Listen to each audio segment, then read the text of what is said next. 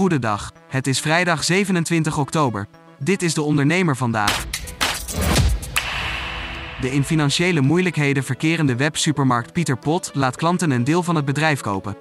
Met die investeringen wil het verpakkingsloze bedrijf een nieuwe poging doen om zijn geldproblemen op te lossen. Pieter Pot probeert in totaal 3 miljoen euro op te halen bij onder meer klanten. Een op de vijf werknemers die thuis kan werken, heeft hierover geen duidelijke afspraken gemaakt. Dat blijkt uit onderzoek van TNO. Hoewel bijna twee op de drie werknemers nog steeds volledig op locatie werkt, is het aantal thuiswerkuren de laatste vier jaar gestegen van gemiddeld 2,6 uur naar bijna 7 uur per week. We hebben als Nederland een sterke maakindustrie die essentieel is voor ons toekomstige verdienvermogen, voor onze geopolitieke onafhankelijkheid en voor het oplossen van grote maatschappelijke vraagstukken zoals het klimaatprobleem, dat zei Ingrid Thijssen, voorzitter van VNO-NCW, bij het grote industriegesprek waar diverse politieke kopstukken voor de verkiezingen met elkaar in gesprek gaan over de toekomst van de maakindustrie. Koninklijke Horeca Nederland doet een oproep aan de Tweede Kamer om het huidige BTW-tarief voor logies te behouden. Een amendement, ingediend door Pieter Omtzigt en mede ondertekend door drie andere Kamerleden, stelt voor het verlaagde tarief in de omzetbelasting per 1 juli 2024 te laten vervallen, waardoor het tarief stijgt van 9 naar 21 procent. 1,3 miljoen Nederlanders hebben volgens de rechter te veel belasting over hun vermogen betaald.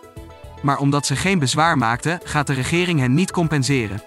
Wij vinden dat oneerlijk. Heb jij over de afgelopen jaren ook te veel belasting betaald? Expert Stef Smit legt in zijn blog uit wat je er nog aan kunt doen. Tot zover de ondernemer vandaag. Wil je meer? Ga naar deondernemer.nl.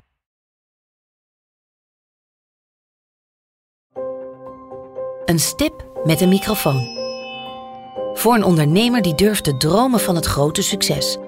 Een ondernemer die in de spotlight stapt om de vakjury te overtuigen van het gouden businessconcept. Dag David. Hi Ben. Welkom Nick. Christina. Ben je er klaar voor? Ik ben er hartstikke klaar voor. Dan ga ik de klok aanzetten. Ik, Fabienne de Vries, neem jou mee in een nieuw seizoen van Droomstart.